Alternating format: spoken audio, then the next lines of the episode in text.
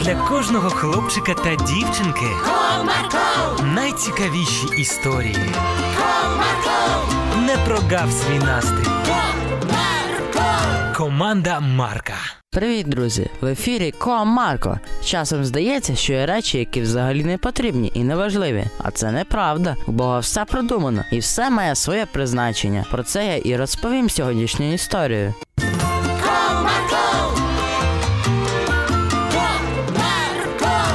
Моя історія про дівчинку Соню. Вона була зовсім маленькою. Лише нещодавно їй виповнилось 5 рочків. У неї ще є старший братик. І от якось одного разу, граючись у себе в кімнаті, Соня дійшла до такого висновку.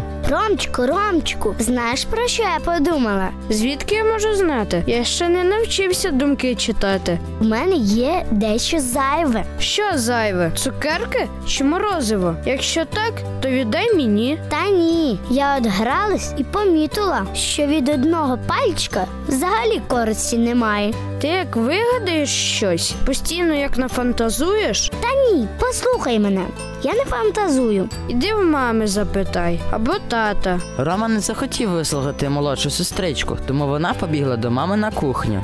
О, доню, ти прибігла до мене. Будеш чайок. А ще є те смачне печиво. Угу, зараз подам. Мама подала чашку чаю та печиво, і маленька заходилася ділитися з мамою думками. Мама, знаєш, що я зрозуміла? Що мені не потрібен мізинчик. Як це не потрібен? Ось так. Я його майже не використовую. От поглянь, навіть коли береш чашку з чаєм, я його в сторону відводжу, щоб не заважав. А печиво? Печиво також тримаю, не використовую його. Це питання складне, тому ліпше біжи до тата. Він в гаражі. Запитай його про свого мізинчика. Дівчинка швиденько допила свій чай і побігла до тата. Коли вона виходила на вулицю, дмухнув сильний вітер. Дівчинка не встигла вийти з дверей і прищемила собі того самого непотрібного мізинчика. Уже зі сльозами на очах вона зайшла до тата в гараж. Донечко, що сталося? Хто тебе образив? Ніхто мене не образив, просто пальчик болить. Чого болить? Який болить? Соня розповіла усю пригоду, яка трапилася з нею, коли поспішала до тата. А потім, коли заспокоїлася, додала. Я взагалі-то не жалітися до тебе прийшла. Чому ж тоді допомогти? І це також. Але я ось про що подумала. І дівчинка розповіла свої думки, про які вона і Ромчику, і мамі розповідала. Мама відправила мене до тебе. Що скажеш ти? Тримай. Тато вручив донечці невеличкого молотка. Але мені важко тримати його, Чому?